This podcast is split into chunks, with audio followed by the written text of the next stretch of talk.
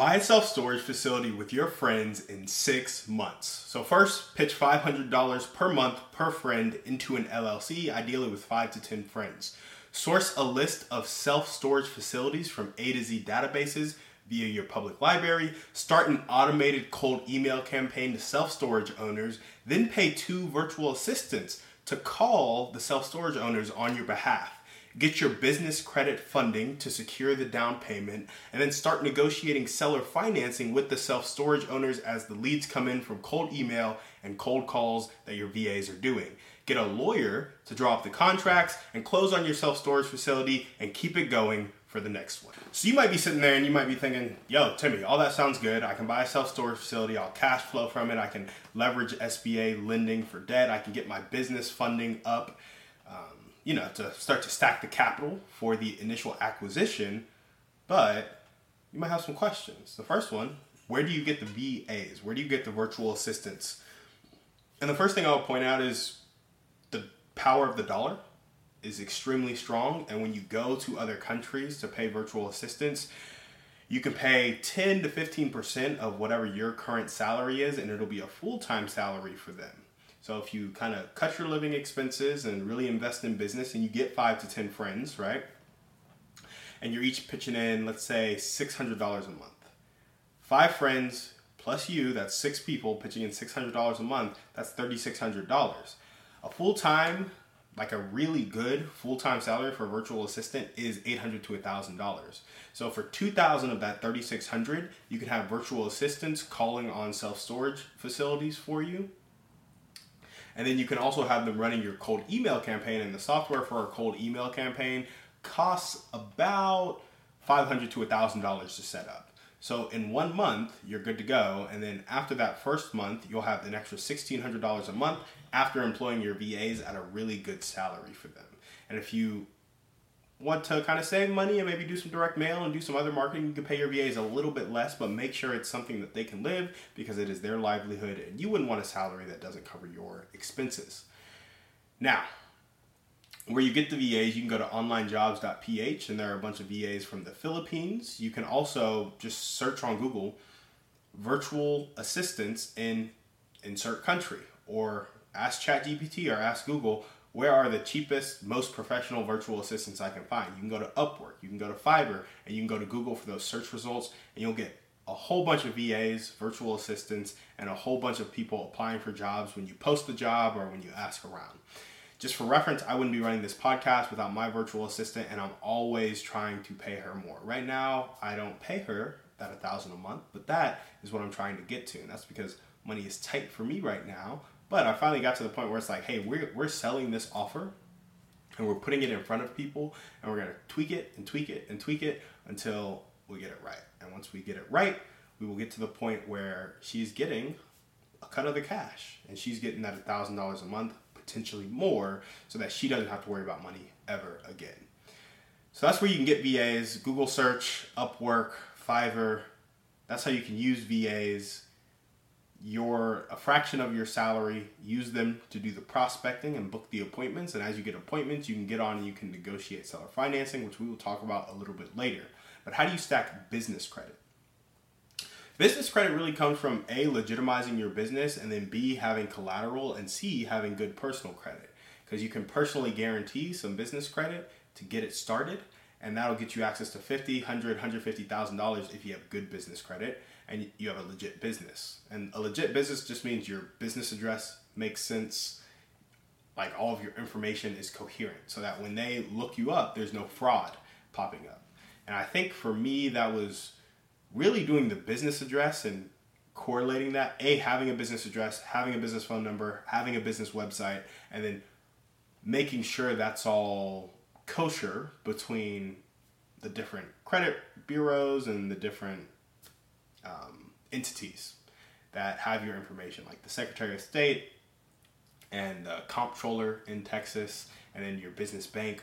Your information needs to be clear between all those sources. And once you get your business information legitimized, I mean, you look like a business, you have a website, you have a phone number, and you have an address, and you make sure all the agencies and entities that have your information are updated on that point That's when you can start doing the application so you won't get denied because of kind of pre screening fraud that they do.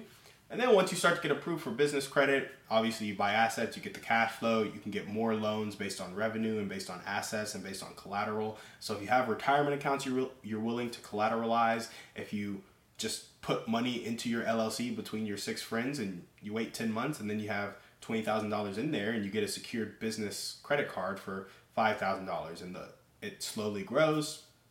There are plenty of ways to get access to that financing and within 6 months to 12 months you can really be set up the way you need to set up, getting the trade lines and increasing your balance there and building your business credit profile. So first you legitimize your business. Second, you're probably going to have to get trade lines and third, you need to work with somebody that can help you figure out what exactly can you tap into? What collateral can you tap into? What credit can you tap into?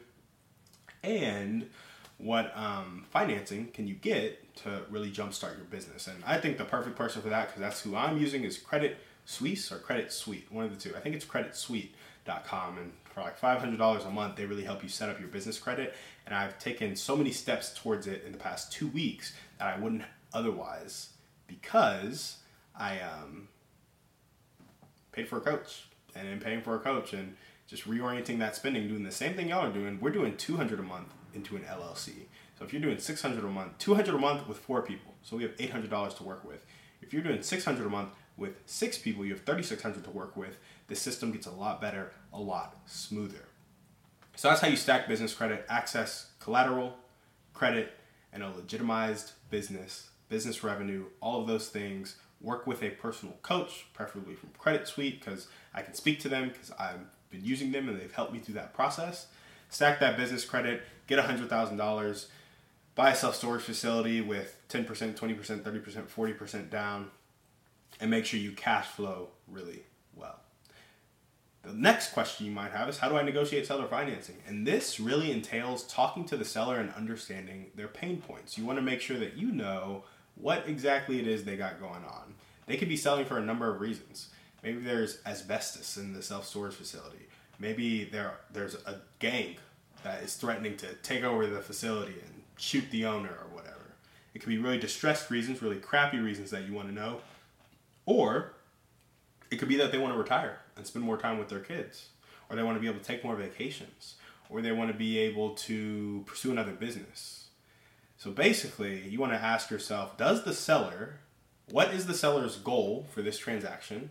And do they need all of the money up front to accomplish that goal? Because if the cash flow is better for them than money up front, you can start to negotiate seller financing. And if they have a problem that they want to solve, seller financing might be the solution. And so you just ask questions. You go through a discovery process with the seller, and you just ask them, "Hey, how long have you been running the business? What are some of the things you did to optimize it? How um, what do you plan on doing after this business? Are you retiring, spending more time with family, starting up another business? Do you need all this capital up front? Because I love to talk about creative finance options and would love to make it more lucrative for you to finance some of this transaction. You can use some of those words, but basically, you ask these discovery questions to understand their pain points. And once you start to understand their pain points and their goal for the transaction, you can start to understand if seller financing is good for them. So you might ask a seller, Hey, I noticed that this has been on the market for nine months and the price is a little high. Why did you price it like that? Or you might ask the broker that. It's like, oh, they really need the money um, because they're retiring and they're going to put it into an annuity and they need this cash to maintain their lifestyle.